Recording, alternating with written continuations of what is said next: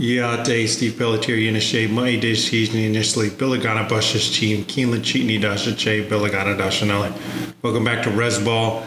Once again, joined by Andy, aka a data driven Piston fan. This time we talk Cade as he's dominated the Team USA practices with the select team. We also get into some trade scenarios here, as well as looking forward to 2024 in the free agency class because the Pistons will have cap space.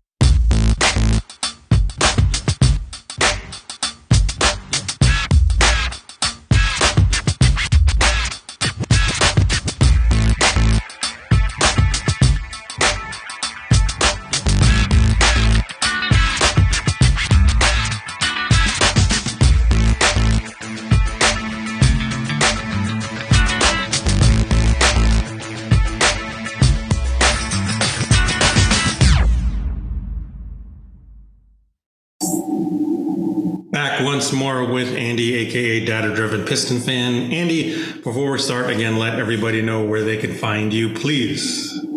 What's up, guys? You can find me on Twitter at D underscore D underscore Pistons underscore fan.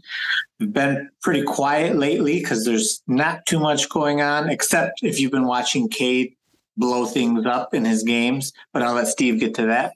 Yes, absolutely. Cade has been manhandling Team USA in practice. If you don't know what we're talking about, last week there have been a lot of clips and a lot of talk about Cade Cunningham being quite possibly the best player in the Team USA practices. If you don't know what that means, Team USA is the team that will go compete in the FIBA World Cup they you know select the team from guys around the NBA and then they go and compete. But there's another team called Team Select, Team USA Select. That's basically like the practice squad, and it's made up of other well-known NBA players, normally like kind of rookies and second-year players and guys like that. Cade Cunningham happens to be one of the players on the Team Select, and from the footage we've seen and from everybody that's commented on it, they're like, "Man, Cade has sliced and diced everybody up." What was your reaction to seeing this, Sandy? I was excited because it confirmed what I think you and I have believed as far as who he is and the player he can be and he will be. So, but it's happy when you see like proof, you know, you see something, but at the same time, I'm not going to get overly excited about it because it's a scrimmage, you know, it's not even full NBA games in terms of minutes, but it, it, it was exciting to see. I don't think it changes anything for me for the season, but it was good to see. For me, it got me incredibly excited and just like, oh man, yeah, he's going to have a fantastic season coming up. Look at the chemistry that him and Duren have. It would be one thing if it was just like, hey, they put the clips out and whatever, but no, like you see journalists talk about it. You see other NBA players talk about it. You hear the guys there in the practices talk about it. That's just the thing to me that's got me most excited is everybody, everybody, even ESPN, ESPN who hates talking about Detroit, who does not care about us. They had like four or five different tweets and things talking about, look at how good Cade Cunningham is. That's when you know, like, this is different than what it's been before. And why, to me, it's got me so excited. The other part about it is, I've always called Cade the maestro. Cade is the maestro. He knows how to play everybody else. He sets everybody up. He directs the orchestra. He's just fantastic in that role. And I don't know what got me down this road, but I was looking up, you know, top assists, who had the most assists in the NBA last year and Sam Vecenie and, and James Edwards will be referencing this podcast throughout. They just released a podcast a few days ago. Andy and I are recording this on August 10th, 2023, where they talked about Cade Cunningham and the Detroit Pistons. And, and Vecenie was saying he thinks it's something like 25, 6 and 6. So 25 points per game, six assists, six rebounds for Cade Cunningham. And I honestly think the assists in general are too low again, I don't know what got me down this road, but I was looking up who had the most assists in the NBA last year. And I looked at the list of guys, you know, it's your typical what you think, like Domantas Sabonis, Ja Morant, Chris Paul, all these dudes. Do you know who the 15th guy on that list is? That means the guy that had the 15th most assists in the NBA this past season. Who was that? I did not know until you told me, but I actually wasn't too surprised because I don't hate him like most Pistons fans do. It's Killian Hayes. Killian Hayes had the 15th most assists in the NBA last year. And when I saw that, I was like, Cade's going to be top 10. Killian played 76 games last year. I don't remember the amount of minutes, but think about it. If you put Cade in that same Killian role for 76 games, there is no way he is not going to better that production like in a significant way to where it's like around eight assists. And so, when I was looking at the list who got 10th on the list was Spencer Dinwiddie. And then ninth was Chris Paul. And Chris Paul only played something like 59 games, I want to say it is. It's, it's a lot smaller. I'm like, yeah, put Cade in there. Cade is going to average around eight assists. If you put him in that 76 type game amount, put him in that same role that Killian had, boom. So that's, that's my prediction for the year after all this. And looking at all these things, I can almost guarantee as long as Cade is healthy, he will be top 10 in assists in the NBA this 2023 2024 season because he is so great at just setting up other teammates. So I completely agree with that. And also, I think as great of a player as Cade is, he's someone who makes the players around him better and he knows how to use the players around him. And in his rookie season, he didn't have much talent around him. And I think that hinders him a lot. And this year, having weapons, having shooters, having just options, I think it's actually, I think, so I think there's going to be a lot of positives. But as we've talked about before, that doesn't do anything for our defense, which is what we need to win games. But for Cade and the assists, I agree 100%. Yeah, again, Killian Hayes, 15th in the NBA in assists last year think about putting Cade in that role for an entire season. There's no way he's not going to better 15th and he'll get in the top 10. The other part of that too is just seeing the chemistry that him and Duren already have. That was pretty amazing to me because they haven't played together. What they only played together the 12 games or whatever that it was for the Pistons last year when Cade was healthy. But man, they look like they really connect already, right? Yes, and it, to me, it just makes sense because even in the the short stint that he played with Bagley two seasons ago, it looked good because Cade loves a lob threat and he knows how to use it. He's smart enough to create angles, even if he doesn't catch him on the lob for the roll. They can repost. He's just a smart basketball player, and that's why we need players that help maximize Cade, which we've talked about so many times. So yeah, I think Duren will be excellent for him. Yeah, yeah, absolutely. So, how many wins do you see this translating into, Andy? Cade being this fantastic, what we thought high level player. What would you say? Like, okay, we still think he's going to be great, but what does that mean for the whole team? For me, it still means this team peaks out at 30 wins. For me, it doesn't really change too much because if you look at Cade, Ivey, and Duren by games played, they're second year players. If you look at Livers, same thing. He'd be like a second year player. And then if you're looking at a backup center in James Wiseman, second year, like we, it's an extremely young team. Ausar, a rookie. So, and even people, we don't think he'll hit the rotation, but some people are like, oh, Sasser will get playing time rookie.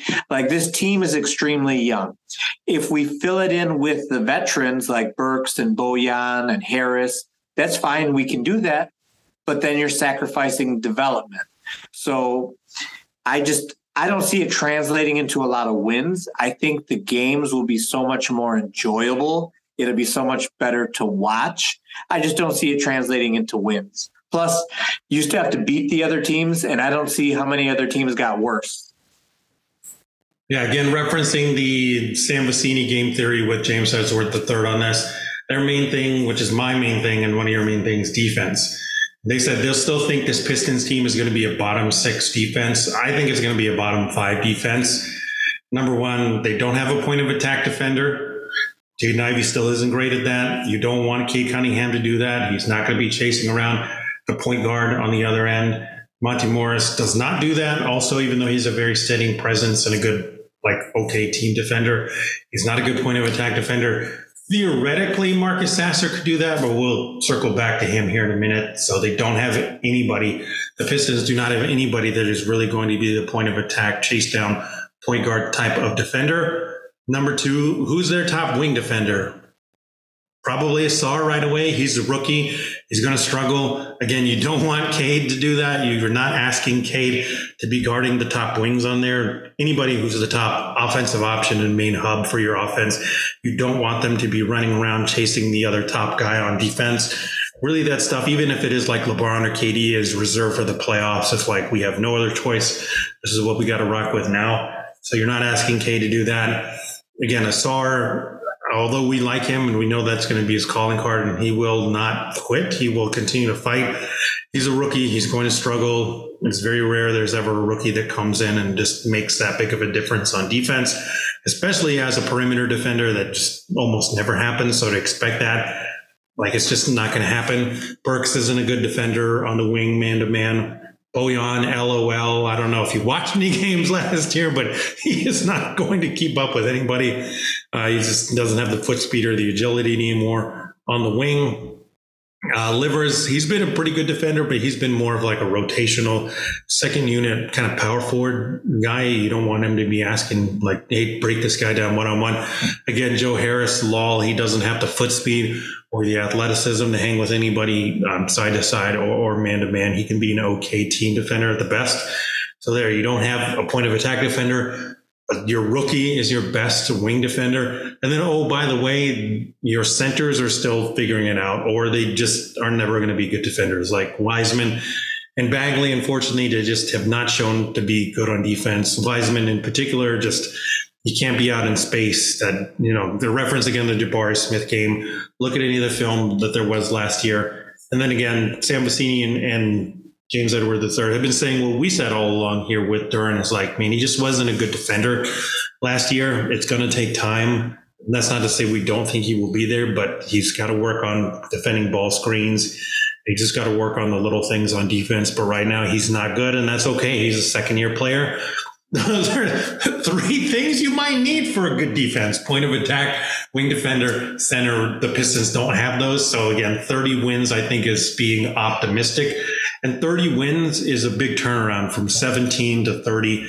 Both Vecenie and James Edward III said 32 wins is what they're going to, what they would bet on. So to go from 17 to 32, that's almost doubling your wins. Again, that's not, that's not nothing, but even with Cade and how great he looks, the defense on this team is really going to drag it down, I think. Yeah, and I'm going to have to look it up because I don't remember because it was probably a week or two ago. But some, oh, actually, I think it was uh, Jack Kelly did it. That uh, the team that finished with the worst record on average, how much did they improve the following season? And I think on average, the worst record makes like a pretty decent jump, like 11 games or something. Because I think it's really hard to be that bad. Yeah, say, unless you were like the process Sixers, there's just no way you can repeat that level of terribleness. Yeah. So even if we just take the average and they go from 17 to 27 i mean that's so saying 30 isn't like we're saying oh they're going to be like so much better than they were but i think visually it's going to be a lot better to watch. Yeah, especially on offense, they have the pieces to make it work to where if you want to just surround Cade with shooters, if you want to just surround Ivey with shooters, if you want to supplement the main four of Cade, Ivey, Stu, and Duren, or if you want to even cut that down to like the main three of Cade, Ivey, and Duren, you can supplement them with Monte Morris if you wanted to run three guards. You can supplement them with an Alec Burks and with a Bojan, or with an Alec Burks, Bojan, or Joe Harris, even with the, the shooting that they have. Liver still factors in there. If nothing else, he's still been a consistent shooter you could put in there. Um, I mean, this whole team, is part of the the thing that Vecenie and James Edward III said is like training camp is really going to be integral for this team. You can't say for certain right now who's going to be in this rotation beyond Cade, Ivey, Duren, and B. Stu. Everybody else there, I don't know. I don't think there's minutes for Marcus Sasser, you know, right now because again, what we just laid out. If you're trying to supplement everybody else, They already have guards that seem to work better with the Monte Morris and Alec Burks. It's hard to see Sasser getting in there when he doesn't have a size advantage. And again, he's a rookie. He doesn't have the same type of point guardness that Monte Morris. I mean, Monte Morris, again, second to none in terms of being a backup point guard, never turns the ball over, really never wastes a shot. Alec Burks, the exact kind of, you know, six, six shooting guard. Again, hyper efficient, good ball handler, just a microwave scorer off the bench. It's hard to see Sasser supplanting one of those guys. So he might be one of the ones that's not there. And then Wiseman, again, like we said before, it's hard to see him getting past a Bagley, getting past a Duren, getting to play power forward. After that, like the other 12 dudes, there's some real mix up in there. There's some real dudes there that I don't know how it's going to play out, but I think however it plays out in training camp, it's just like we're in a better position than we were before. We're in a better position to see this have a functional offense, but don't necessarily have all the pieces to have a functional defense. Yeah, I, and hopefully once they determine the direction they're going or what they think is going to work best, we do trade some of these players because we have some tradable players and some contracts that shouldn't be too difficult to move. That if it's like, okay, these guys probably aren't going to get much playing time, then yeah, move some players and free up the minutes because otherwise I just see some uh, wasted wasted resources.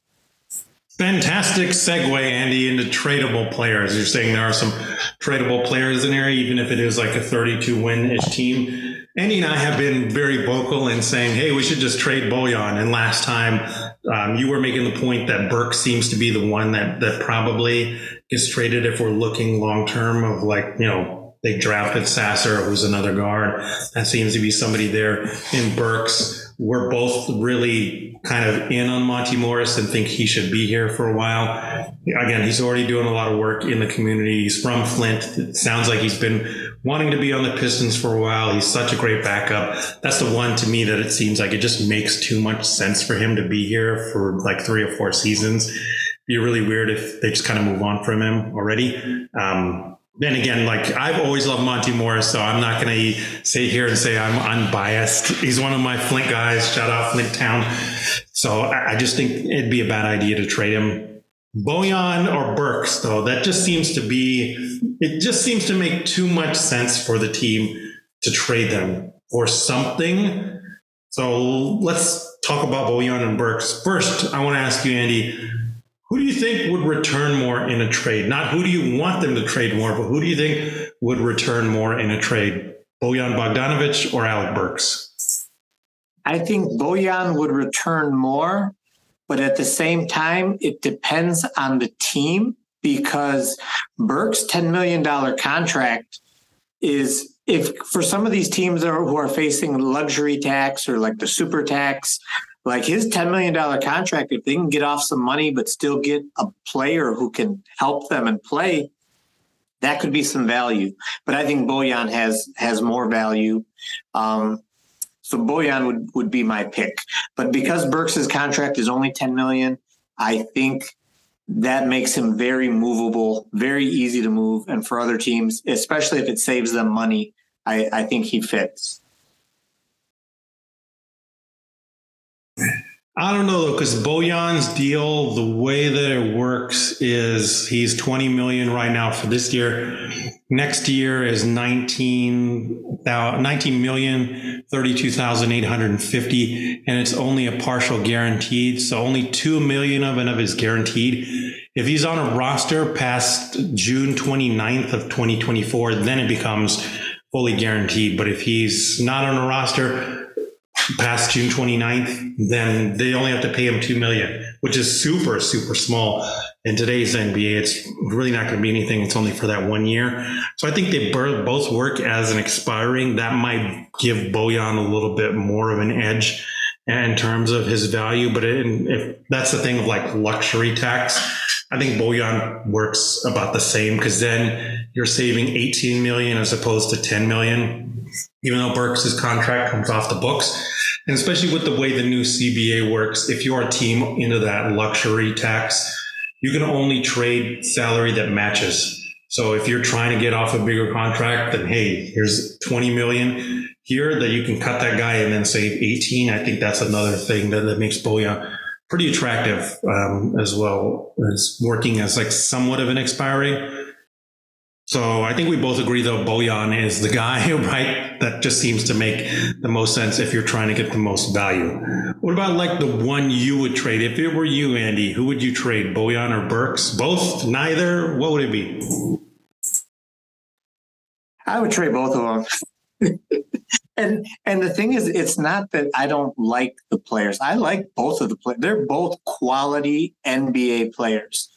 They just don't fit what this team needs, in my opinion. Um, with Cade, with Ivey, if those are truly your guards of the future, you're only looking at backup minutes. And if you look at how many minutes Monte Morris has averaged the last few years, it's like 25 to 27 minutes.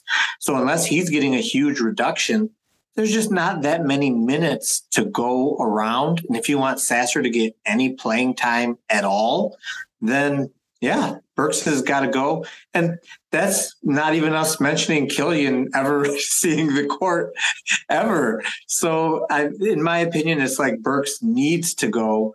And depending on, on how Stu is shooting the ball and how Ausar looks, Bojan could be just as easy to move because Harris could play, you know, 20 minutes a night and be completely happy.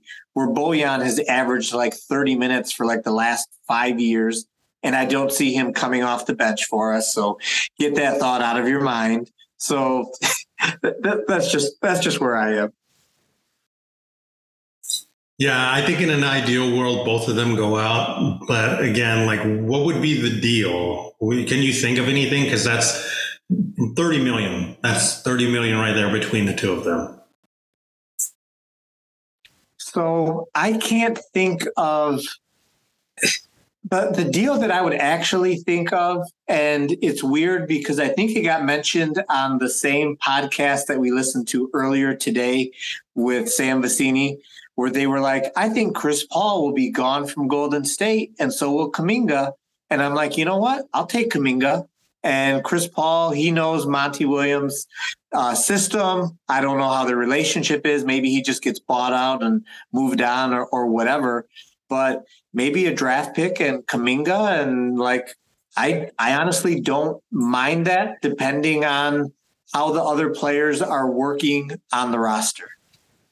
Man, that's still a lot of guards though, because then you're sending out Burks and Bojan, but you still have Sasser, you still have Ivey, you still have Cade, and then it like basically means you have to play a three guard lineup, right? Well, and I mean, you wouldn't want to hear this, but if that was the trade, I think instead of Burks, it would actually be Monte Morris, unless Chris Paul is just getting bought out completely and never seeing any court time. But again, getting someone for 30 million and then just buying them out, I, I don't really see that happening. So, but yeah, I mean, when you start looking at trade scenarios, like the window has closed unless there's a Lillard or Harden trade that kind of creates a window for something to happen. Yeah, that one's so hard. I mean, there have been so many people on Twitter, myself included, who've tried to think of like four or five team trades. And at this point, it just seems like it's whittling down to just Portland and Miami figuring it out right. Um, who knows? And then Harden, like Harden's trade value is probably shot. I'm sure there's like half the teams in the league that are like, no, thank you. And the Clippers might be one of them. Of like, we're not trading this fool who's already asked out of two spots, and like we have to give up all this stuff for him. Like, it's, it's not going to happen. Yeah, I think trading both of them, if they do end up trading both Bojan and Burks, it's probably in separate deals because it's just hard to find a team that has 30 million unless unless you're saying, hey, and he's shaking his head. What are you shaking your head for, Andy? Let him know. Let him know. Are you going down the Ben Simmons road? Is I am going down the Ben Simmons road. Yeah, I know it sucks, but if they were just like, you know what, we're going to eat his salary for one year because it's only going to be one year left.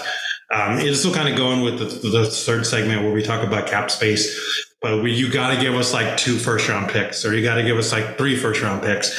This is one of those ones that if everything goes wrong with Ben Simmons, which it seems like it's going, like, why not? Why not? If you're not going to use your cap space, if you already invested in these young guys, just be like, okay, we'll take him. Just eat his salary for a while, like a season or two, and then give us some draft picks. They have a bunch to spare. They have all those Phoenix ones. I I know they have uh, somebody else's there along there. And again, it's just like, okay, I'm taking on the money and getting a bunch of draft assets, which they need again because they are, are going to owe a pick somewhere down the line.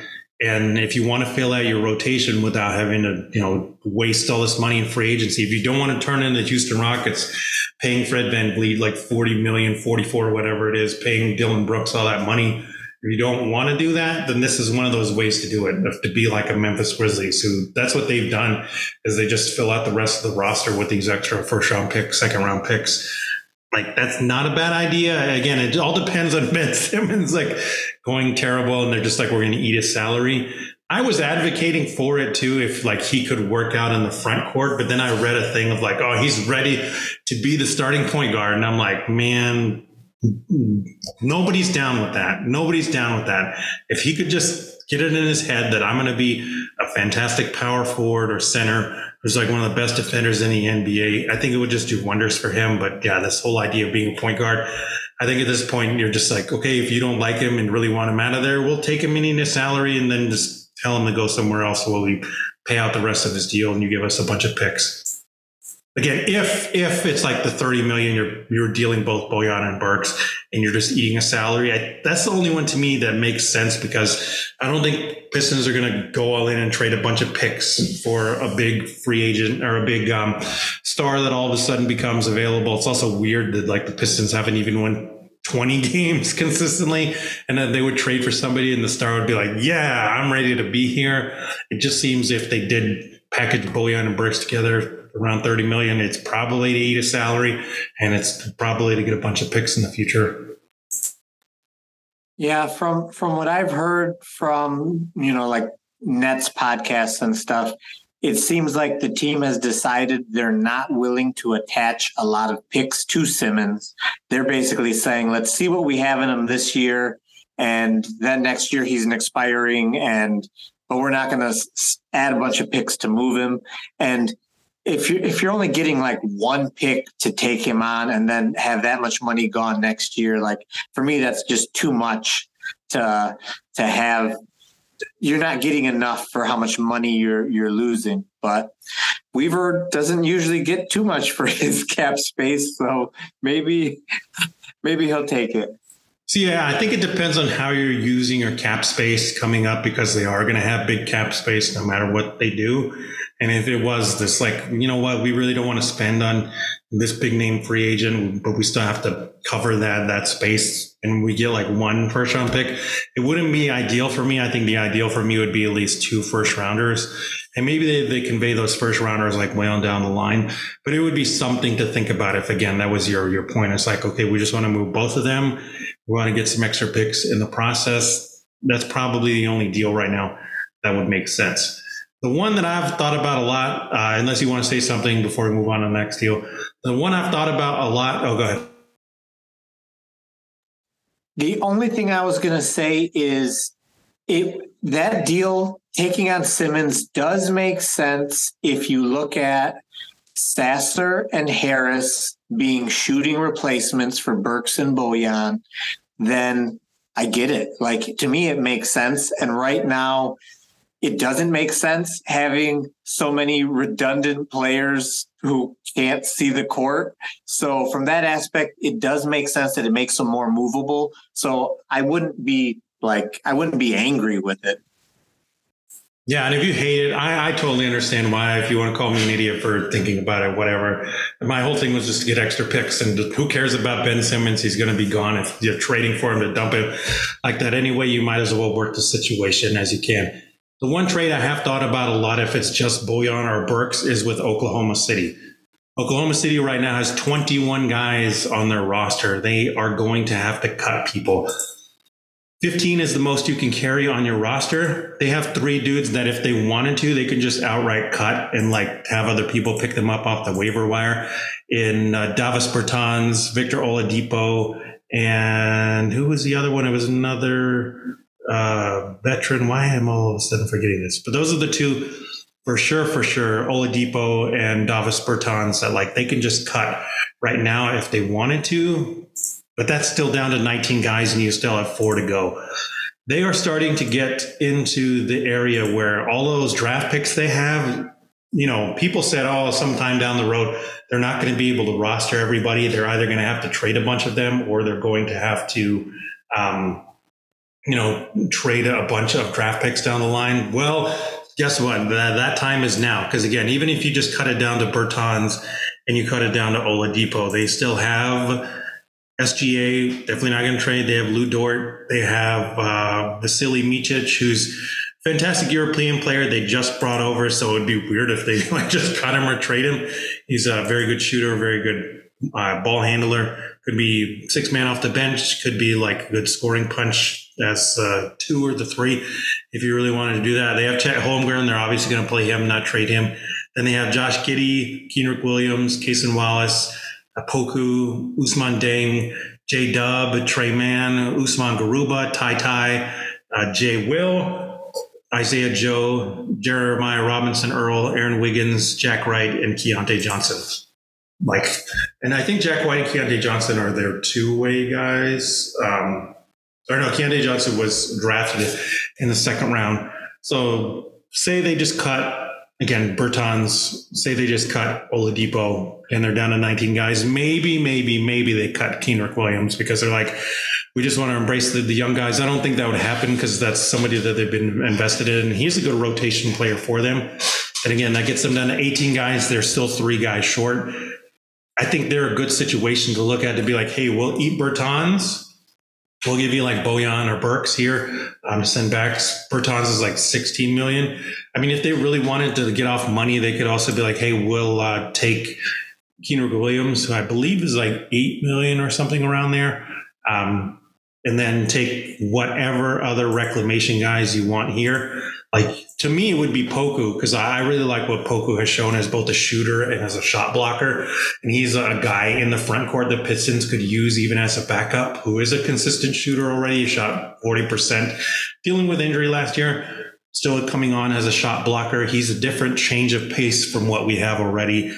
Bagley can't shoot. Wiseman can't shoot. Really haven't been good shot blockers. And um, Poku is also a good give and go guy very good in transition. So he brings something different to the table to where you could play him at the four, at the five as well. But I mean, you can convince me of anybody else. I don't think they would deal Cason Wallace because they just traded for him and drafted him here. J Dub, they're obviously not going to trade. But then after that, you have Ousmane Dieng, you have Tre Mann, Usman Garuba, Ty Ty Washington, Jay Will, Isaiah Joe, Jeremiah Robinson Earl, Aaron Wiggins. Like, again, take your pick. These are all developmental guys. These are all guys that have shown good potential. And why not work that situation for the Pistons, who I believe are at 14 guys on the roster, right? They haven't quite reached 15. So theoretically, you could trade out a couple guys, or you could even trade for like three or four so that um, it gives OKC the 15 that they need. And then you can just cut like Oladipo, or you could just cut um, Bertans even if you wanted to. That one might be a little bit more difficult because he has 16 million this year and 16 million the next year, I believe. So it's like 32 million that you're going to have to eat um, so in some way, shape, or form.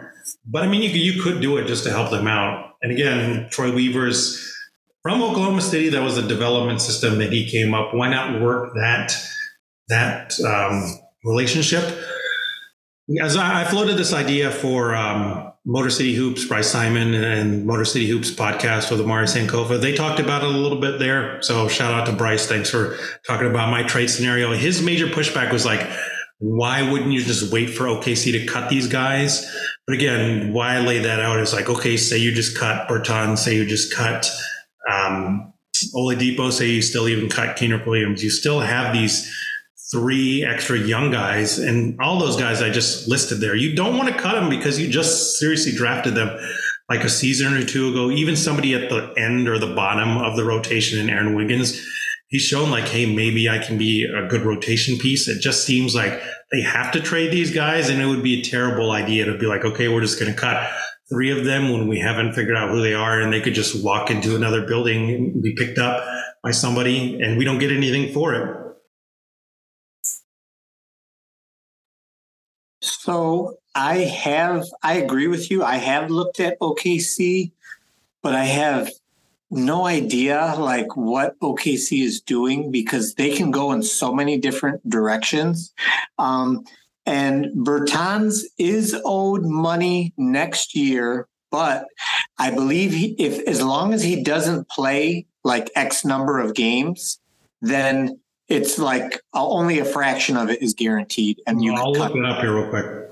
Yeah, so it's I, I think as long as he, he doesn't hit a certain number of games played, you can basically release him next year. So he's like an expiring unless you give him too much playing time. Um, but I do believe they like having Bertan's contract as a trade chip so that during the season, if they decide to go and find a free uh, a player they want to trade for, his 17 million helps them match money wise, where they don't have to give up any of the players that they actually believe in for the future. But I could see them doing a trade with, let's say, you know, Bertans and Williams, uh, Kenrich Williams for Bojan, because Bojan's 20 million is still that salary to trade. And if he's not a good fit, they can just move him and he has value at the trade deadline. It's not like they would get robbed, but it does free up some of the roster crunch. So I don't know, you know, if it's something they're into doing, but I, I have looked at them because I wouldn't mind um, Williams. I wouldn't even mind James Robinson Earl. Like there's just a few guys that I wouldn't mind on our, even Poku if we have a big who can stretch the floor because for Ivey and Cade, that would be amazing. Being able to play some five out, which unless we're going to do it with Stu and they're actually going to guard Stu, like we can't really do that right now. So yeah, I I would I could see things with OKC. Yeah, it could help Stu out a lot too in terms of like having another big there that does that already, so it takes a little bit of pressure off of him. For so for the Davis Bertans contract, I'm on Spotrac right now. It says 2024, 2025 is an early termination option, so it means the team could let him go early. Uh, five million guaranteed. It's fully guaranteed if he plays 75% of the regular games in the 2023-2024 season. Again, the Bojan contract, it's a bigger number. So if they are looking to trade for a star, that probably helps them out more. It helps them to match. And especially again with the new CBA, where if you're trading uh, for a team that's already over the, the apron or whatever, you can only trade matching salary. So that that is another thing to consider there. And then again, Bojan's deal is like if you're just going to end up cutting this guy, then Bojan's deal works better because again, two million less than five million.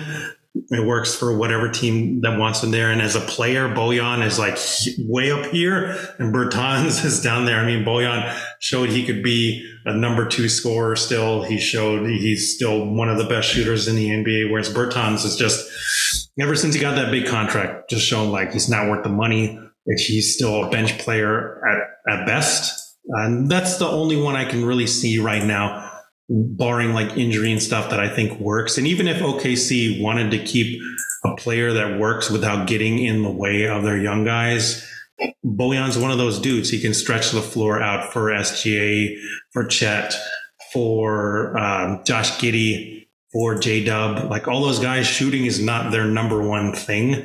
And even for Chet, like Chet could theoretically shoot. That's one of the things that a lot of people buy into, but it just gives him a four man that can take pressure off of him.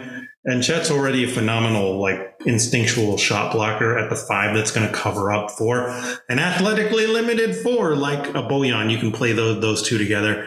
And they have defensive, the defensive foundation with a Lu Dort, with a J Dub that they can cover up for Bojan's defensive limitations and he can still work.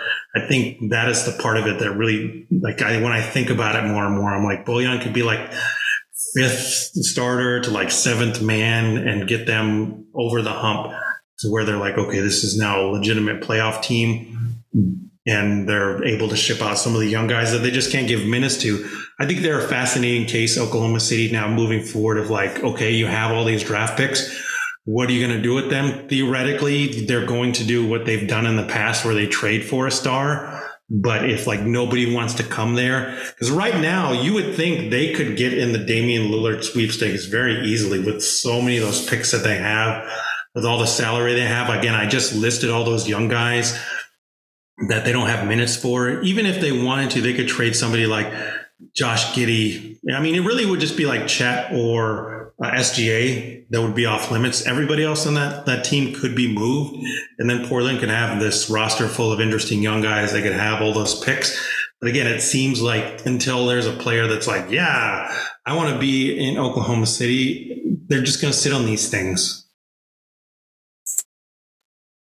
Yeah, I, I agree with what you you said about OKC having the defense and the wing players to cover up Bojan. And I saw something about how SGA played with some of the worst spacing imaginable and still put up those numbers. So if you could give him a floor spacer in Bojan, that would be so. I, and I agree. Like for them, if they want to take the next step, he's a perfect player for them. And what you said about all those draft picks, they have so many draft picks coming up that this situation isn't just a this start of the season problem because they're going to lose some more of these guys and they don't have room for the players coming in. And if that big trade doesn't come along, it's like you start putting yourself in a situation where other teams just know. Like, how many teams are just waiting to see, like, well, we're not going to sign our 15th player because they got to cut three and whoever they cut is better than who we're going to sign. So we'll just wait. And I think the Pistons are first on the, the waiver wire. So it's like, yeah, yeah we can, we can wait. So yeah, no, I, but I, I do think they're a very interesting case. And I think, I think a trade between the two teams would be beneficial, but we'll see what happens. Yeah, definitely. It's. I think it got there earlier than people thought too. I think this is like two or three seasons down the line where they were like, "Oh, now OKC is going to have issue." But you're right; it's a right here, right now problem. And I think if that does end up happening to where like everybody's just like, "Hey, we're just going to wait it out," and then they end up cutting three, like three or four guys, and they cut three or four young guys. That probably makes them a little bit more like, "We got to start to consolidate this stuff." And if anybody out there is like, well, is this the time for them to take the next step? Yeah, it's the time for them to take the next step, right? They made the plan, right? Like you're not playing for lottery position now. You got Chet back. You want to see how much better you can get there. It just doesn't make sense for them to either take a step back. And if they wanted to get into superstar sweepstakes right now, they should have done it already. But again, I don't think anybody wants to play there quite yet it might take another like taking the jump. That's the other part of taking the jump for them is if they could get like a Bojan or if they could get some like middle tier trade guy that really fits their roster and helps them win even more like five to eight more games, then other players are going to look at it and be like, oh, yeah, I know Bojan went there and it made them a little better. I'm a lot better than Bojan is. So now I'm going to come in uh, or want to come in there and do that thing. I think it just makes too much sense. Maybe it's not Bojan. Maybe it's somebody else, and maybe they can get somebody else better than that, like a Tobias Harris or something like that. But it, they have to, I think right now they have to be able to think about that of like, we need somebody here that helps to, you know, accentuate the positives and remove some of the, the negatives for the young guys here. And we got to start looking like a better squad because we, we have got to trade all these picks for a superstar. That's the next move. Yeah, I just I don't see any reason, like you said, for them to go slow. Like they have some young talent, they've got a lot of picks coming in. They were close to being a play-in team last season until the very end. So it's like, yeah, no, they need, and I think Orlando is a team that I'd put in a similar category that a Bojan would actually make sense for them. They need a floor spacer, they need a vet. They're trying to make the play in, they want to make that next step. Um, so, yeah, and we we're just trying so hard to ship Bojan somewhere. Well, again, it doesn't make any sense. Like he's going to be gone pretty soon, no matter what. So why not get something of value for him and just, you know, not let him sit here. I think Burks, even if Burks resign, that makes more sense because he's not going to be making big money. He's not a starter. He's somebody off the bench. You already have seen his role here and how well he works, either at the two or the three. Like he's going to be happy doing that. Bojan, like you've you've pointed out so many times, how many minutes he's played, how he's really never come off the bench and stuff like that. And again, where he is in his career, he should be wanting to be uh, with a contender, helping them out, like the LeBrons, the KDs of the world. They're like, we need this guy just to shoot and to take pressure off of us. I know the Bucks were interested in him. I don't know that they run the same stuff that Budenholzer does, but you know, Bojan would have been the absolute perfect guy for them because they need another just flat out floor spacer that doesn't take the ball away from Giannis and Middleton, you know, and can be flanked on the other side with Mr. Splash Mountain, Brook Lopez. So Bojan again, Bojan's just got to go. It just doesn't make any sense. It doesn't seem to be the ideal fit for the Pistons moving forward. And I know, like, whenever I talk about Joe Harris being a replacement for Bojan, I get all this pushback. And just to clarify, Bojan is much better than Joe Harris offensively. Joe Harris is just catch and shoot. Bojan can do all kinds of other things, which is great. The problem is I would rather see like Ausar Thompson get those opportunities yeah. to grow and develop. And I would rather have Joe Harris just catching and shooting so that those opportunities are available for the young guys instead of Bojan doing it. Because Bojan doing it doesn't help development wise the team move forward. Like, who cares? Instead of winning 30 games, we win 35, but it's, it's because Bojan was outstanding. He's not going to be here in two years. Like that doesn't make a difference. Yeah, great point there. He's not going to be here in two years. What difference does it make if he does that and then he's just gone? Or he regresses. Again, he's 34 years old. You never know when father time is going to catch up to us all because it inevitably does. Um, but again, Bojan, we don't dislike you. We just want you to succeed somewhere else and help the Pistons out in their growth through a trade. Other thing to help with growth for the Pistons is cap space. This is super, super early. But Keith Smith earlier uh, this week, or on the 10th of August, so I guess it was today, 10th of August, he tweeted out um, My first pass at 2024 cap space productions is complete, and the Pistons come in at fifth for cap space in the 2024 offseason with 38.7 million right now. Again, that could change because they could trade away again. Bojan's part of that. If his 19 million come off the books, then there's a lot more money there uh, other than just that 38.7 million. I've said it quite a bit here. I've said it quite a bit on the Woodward Pistons podcast. It just makes sense to me that 2024 is the year where they have to make some kind of splash in free agency. We talked about the Ben Simmons thing here of like, oh, they're using up cap space. But again, to me, that I, if they did something like that, then it means that the main core that you drafted out, Cade, Ivey, these two, Duren, Ausar, they're all looking fantastic. And you're like, okay, we don't need anybody else to get in the way. And that's our projected starting five. We just want to get some picks and then maybe like fill it out with dudes off the bench. That makes sense. Other than that, though, like it just makes sense to me, right? I don't know. I mean, you and I went back and forth on this before we started in our prep time. What are your thoughts on the Pistons using cap space? Because they're going to have cap space no matter what they do in 2024 offseason. Well, I think that the value of cap space has gone down because you can look at whatever list of free agents are available now and throughout the season and the off season, what actually makes it to free agency is most people, most good players sign an extension and then demand a trade. They don't actually hit free agency. So the cap space isn't as useful. And then if you have too many teams with cap space, it's like supply and demand like other people are able to dump their contracts on another team saying we'll take less to to get your bad contract. So i'm not a i mean obviously the flexibility is important but i don't see i don't see the cap space being super helpful unless you're a team that players want to go to and like I think you mentioned earlier, we haven't won 30 games in God knows how long. So it's not necessarily a, a destination place that people want to go to. But I could see like a Tobias Harris, like that would be a good player in terms of a, a free agent.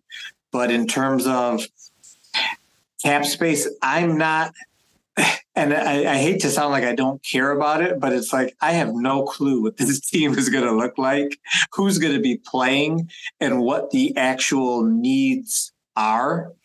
Like, I think the first 20 games will give us a good idea as to, oh, okay, I think this team looks like this. And then by midseason, we should have a, an idea on what we're working with and what we really need and hopefully who should be traded just to clear up cap space or for draft picks or for whatever.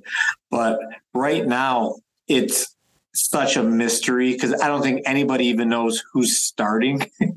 So yeah that, yeah the cap space is tough I know we also, as Piston fans, have been somewhat traumatized when it's like, hey, we have cap space. Thanks to sorry, Joe D. Sorry, but you, you, you have not helped us there. And then with Stan Van Bowers as well, the Jon Leuer, Boban, and, uh, you know, who else did it? Brandon, Brandon, uh, was that, was that Joe? No, that was Joe D.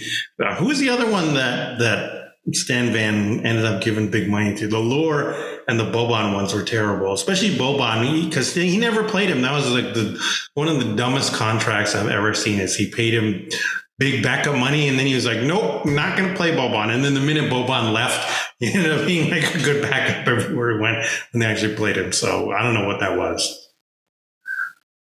Yeah. So uh, for me, and I know it's a cop out answer, but the cap space is just like wait and see. Like, what do we actually need because I mean, let's say, and this is really a stretch in my opinion, but let's say Stu's shooting like 38% from three. Like all of a sudden, things look very different as far as what type of options we have and what we can run. And let's go the other way. Let's say he is only shooting 32% and we end up having to move Bojan to the floor, and then maybe we start Ausar. At, like so many things are dependent on how these guys actually play. I have no clue what they would do a year from now. So I have a thought, and that thought is Paul Millsap.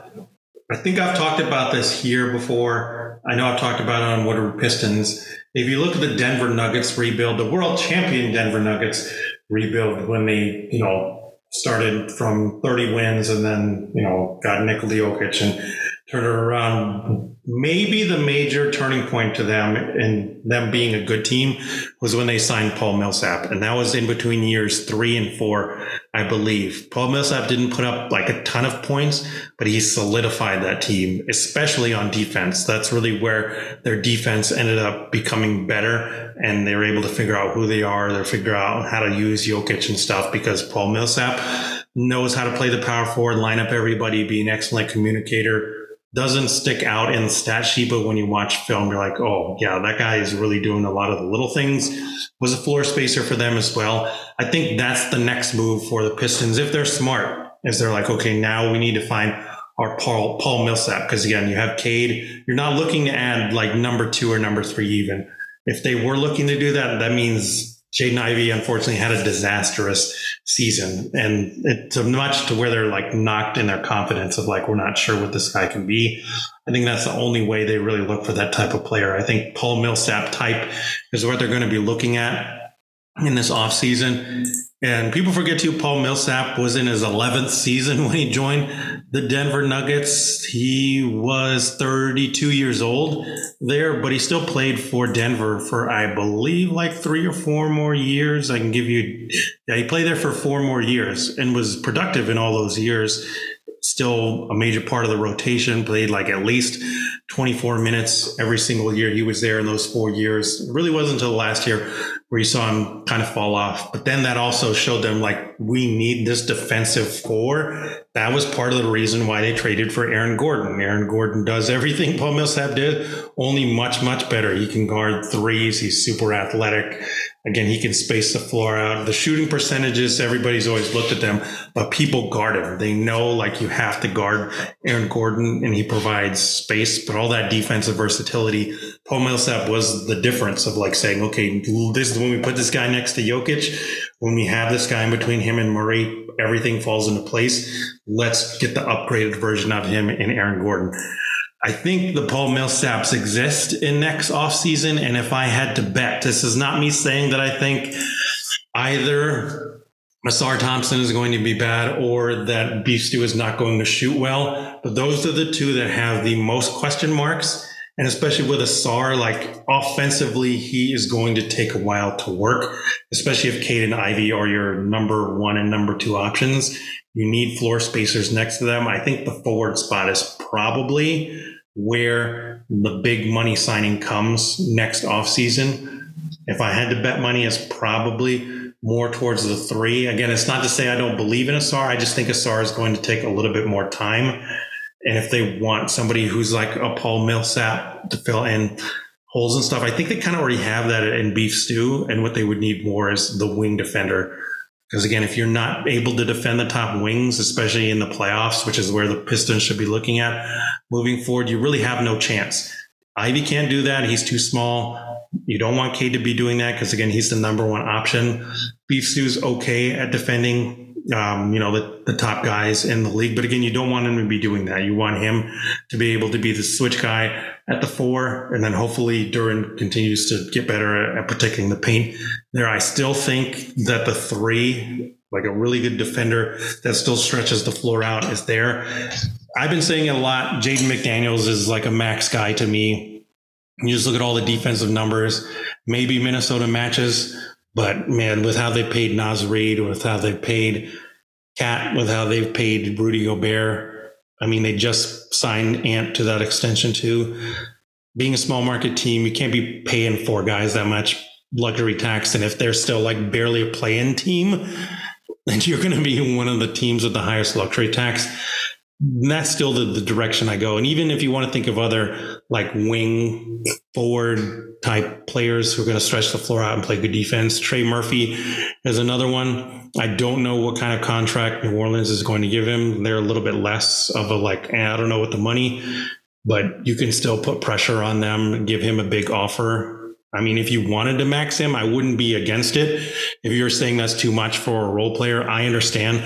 But the Pistons are in a financial situation to where I think they could like do a three year max and be fine and then work it out later on with somebody like Trey Murphy, who's a really good athlete, six nine, shoots the ball like nobody's business at that size, at the three or at the two, like humongous mismatch. And even if you had just a six man rotation of like Ivey, Cade, Trey Murphy, beef stew Jalen Duren, then you can just switch Ivey and Ausar out. You can switch Ivey and Trey. You can switch Trey and Ausar to where you have a lot of cool lineups and just a six man unit that everybody's going to be like, whoa, we don't want to play the Pistons because of these different looks that they can give. The Trey Murphy unlocks that Jaden McDaniels unlocks. Another guy's like six nine.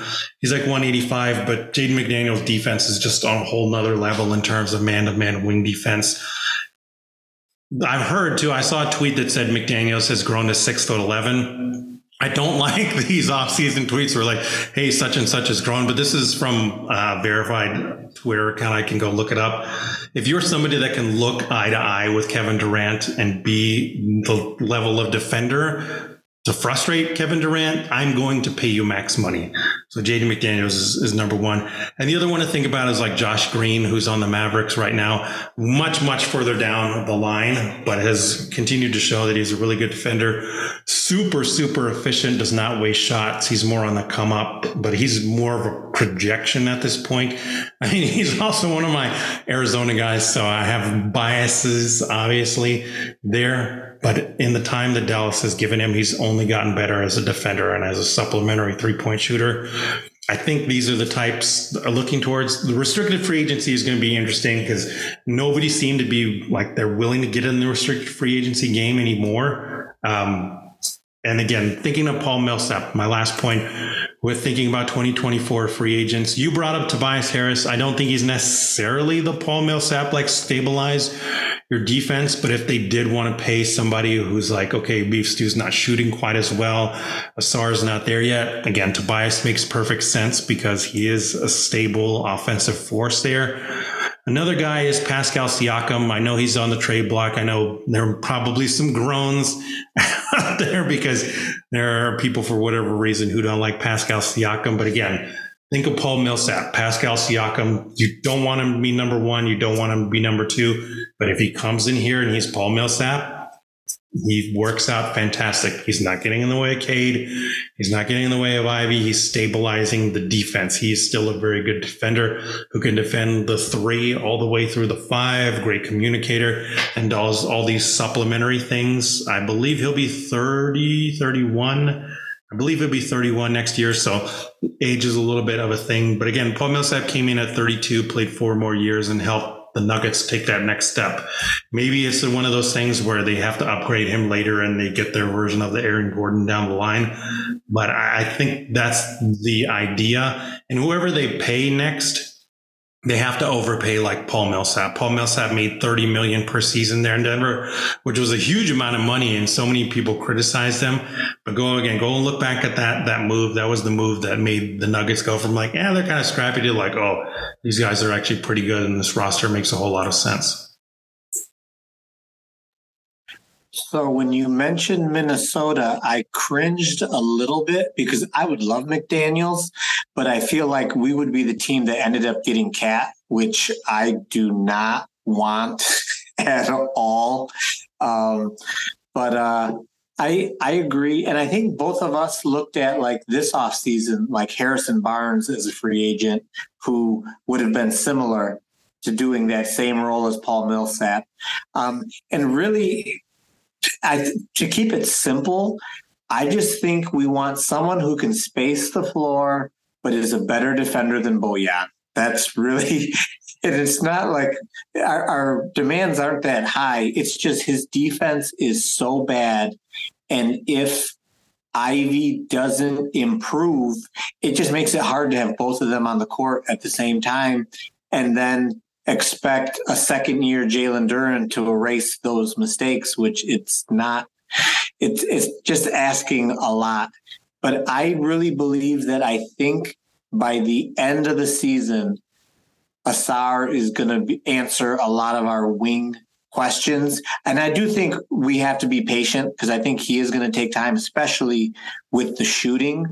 But just how smart he was on the court I think by the end of the season, and hopefully, I think it'll happen sooner. Like, I think we'll be the ones complaining that he's not getting enough minutes and how many minutes Bojan is getting, because I just think he'll lead to winning.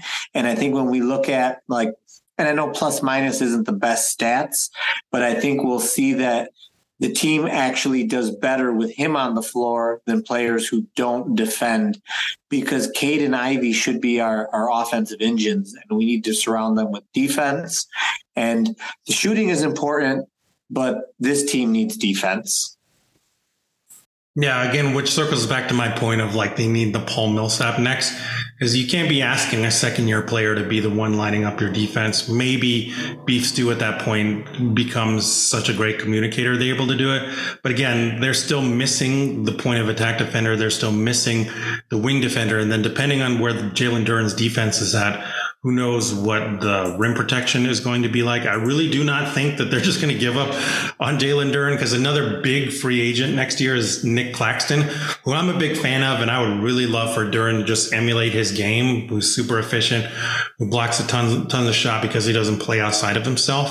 Um, but I really just cannot see a world in which even if Duren struggles this year, they're like, nope, we're not going to invest in you. We're just going to go out and sign Nick Claxton. Um, but again, they need somebody who is going to solidify and is more of the veteran presence like the Paul Millsap, who's seen everything, who knows what to do, who's been on successful defensive teams because everybody's still going to be young. I think, let me think about it. Ivey or Beef Stew are going to be the oldest dudes out of that core there at like 23, 24 by that point. They just have not seen high level NBA defense, and they're not going to know NBA defense in the playoffs either. They still need that at least one dude. That's why I advocated to for the the Brook Lopez overpay for one year because they needed somebody like that. That that's who the next guy in line is, and Siakam's probably the best idea there next season um, in terms of like somebody they could give an overpay to, and that would help them and have a veteran presence of like, oh, this is what I've seen before in the NBA offseason. I just think that that's the next step. And what do they do with that cap space? That's going to be the question that you and I are going to ask, and so many Pistons fans are going to ask because they're going to have cap space until they make like the Ben Simmons are just eating this cap space, or if they randomly are able to trade for a superstar along the way, which is probably the least likely scenario. That's just going to be the question. What are they going to do with this cap space? Yeah, and I I hope I just hope this season we're able to put a roster together that makes sense. And uh otherwise I think Weaver's got to go. I mean, that's really what it comes down to. Yeah, we've been critical of Troy Weaver, but it, it bears repeating. How many GMs have four seasons where they win under 30 games every year and then they get to the fifth season.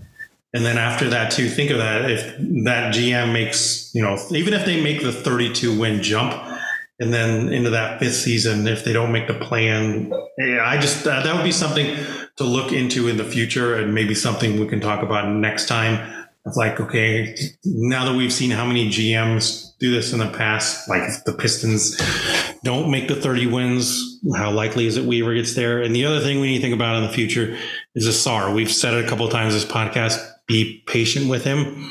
And even if they brought in somebody like a McDaniels or like a Trey Murphy, who theoretically will be in Ausar spot, I don't think that means they give up on him. I just think they know, like, okay, at this point here, like he's a liability as a shooter and nobody's going to guard him. Somebody to think about is like Marcus Smart. The Celtics never gave up on Marcus Smart, but they just moved him around, like in the lineup, out of the lineup. They tried him at point guard. He was terrible at it. So he was mainly like shooting guard, small forward, and then he got better at it. And then they put him in there. I think that's the kind of player. And again, I've said Andre Iguodala all along, but I also think in the modern NBA if Andre Iguodala came in with his shooting concerns. And even when you watched him in Philadelphia, that's what put a ceiling on Iguodala. Nobody called him a bad player, but it was clear like mm, if he's like the first or second option on there, like he just doesn't do enough to where you really have to cover him all the time and he can affect three levels because that that's the thing too if you're not a three level scorer it's really hard to be a, a top guy and it's really hard especially the further you go into the playoffs people are just going to stop guarding you. If you can't hit open shots, then that's just going to sink you. I mean, even with Jaylen Brown, somebody who deserves that contract, he's the best, one of the best examples of this. Like the lack of left hand when he goes cold, like forget it. As being the number two, if he goes cold, Celtics have no chance. Yeah, and I I don't want to get too caught up in like yes the pistons have to design like a championship roster championship team but it's like having guys who have holes in the playoffs aren't a problem when you haven't won more than 30 games. Like they need to take that next big jump just winning regular season games. And that's one of the reasons why I don't understand all the knocks on Joe Harris. Yes in the playoffs, he gets played off the court. In the regular season, man, that is it's not a big deal. It's not it's not the same game as far as regular season basketball versus the playoffs. Just trying to to get some some wins. But uh, the other thing is, and everybody loves lottery picks and the young guys because of the potential. But it takes time for these guys to learn how to play to be winning players. Like it's not a, a knock. It's not even a knock on Jaden Ivey to be like, you know what? We're probably going to have a better lineup with Alec Burks playing alongside Cade than him because Burks is just a veteran who knows how to play the game. He's not going to make the mistakes. He's going to knock down the open shots. He's going to play the right way. but we can't play him too much because we want to develop Ivey. Like you have to have that balance. And it, but it's not a knock on these young guys when we're like, yeah, a veteran will lead to winning, but that's just the reality of the league, and this team is young. Yeah, as we say again and again, patience. Just preach patience. That's probably going to be the theme of our next one. Looking at, at Weaver and if he can make it past year four, and also looking at Ausar. That's one thing that I definitely will look into now that I have more time. Is looking at the guys that came out of high school, like a Kobe Bryant, like a T Mac, like a J.R. Smith. I've looked at their stats um, like just in passing, because when I was thinking of what kind of impact Ausar is going to have, there none of them are really that great. I believe J.R. Smith was the best at like 10.3 points per game, but his shooting splits are just absolutely atrocious. I kind of think Ausar is going to be in that same mold. So we'll talk about that for next time as well as like look at these guys who are greats, but it was rough. It's it's a tough transition coming from high school and coming from an overtime elite program where you know the level of competition is a jump it's not to say that the players struggles means they suck it just means it's going to take a year it's going to take a while nobody just gave up on kobe after that first year nobody gave up on t-mac nobody gave up on jr even though i'm sure some people wanted to give up on jr because that that was part of the process. You draft these players knowing like, hey, they're going to struggle. It's a big jump, but you know what? They're going to figure it out. Just like I think Ausar will figure it out, even if it takes like three or four years. Yeah, and from that podcast earlier today with uh, Sam Vecenie, same thing. I think uh, he mentioned Devin Booker as far as the number of seasons for his three point shooting and his game to develop. And you know, he stayed through a lot of bad years when he didn't have help. But it, over those years, his game developed. He gets experience. He learns a lot. And then when you surround him with more talent, like he's able to do, able to win a lot of games, you know, but it, it just takes time. Absolutely. So we will be back with preaching patience. But yeah, thank you so much for listening to us this time, talking about the Pistons, and can't wait to see Cade again dominate, ready to dominate the league. Again, you heard it here first. Cade will be top 10 in assists during the 2023-2024 season, as long as he plays a full healthy season. Andy, let everybody know where they can find you one more time. All right, guys, you can find me on Twitter at D underscore D underscore Pistons underscore fan. We're almost there, guys. We're almost there. We're going to get through August and eventually we'll get to training camp. We'll get to some preseason ball. Just be patient. I know you're in Detroit. I'm a Niner fan, so I mean my experience is different than y'all. But tell tell us about your your Lions, Andy. How excited are you for this Lions season? Training camp's going on. I've been watching clips from all my Detroit buddies? Um, I got to be honest with you. I haven't paid attention to the Lions at all. None. I actually come on, um, man. They're going to be good. They they have man. They got a lot of. i I'm excited for them too. I wish I was still in the city to go catch some games. Of, I like Jamo. I mean, I I like so many dudes on that team. I'd obviously, Aidan. You know, go blue. Um, Sewell, their offensive tackle. Oh man, he's he's one of my favorites. Yeah, my my wife and I we went to a, a, Tigers game like two days ago, and I don't know anybody on the team. Like I haven't been following them at all, and uh, I I have no shame in saying it. Like right now, I'm like, nope, that's okay. Well, you need to educate yourself, Andy, because you know, draft Gibbs, who I was immediately like, why did I draft a running back first? But he's looking good. Um, I like their their linebacker, the, the guy out of Iowa. Those Iowa guys are just tough. I mean, I think they're going to have a really good season, like ten to twelve wins. Now to the question, the Bears suck anyway. I don't like the Bears as many Detroiters can can share with. Uh, if you know World of Isaac, I share those same bear sentiments that he has.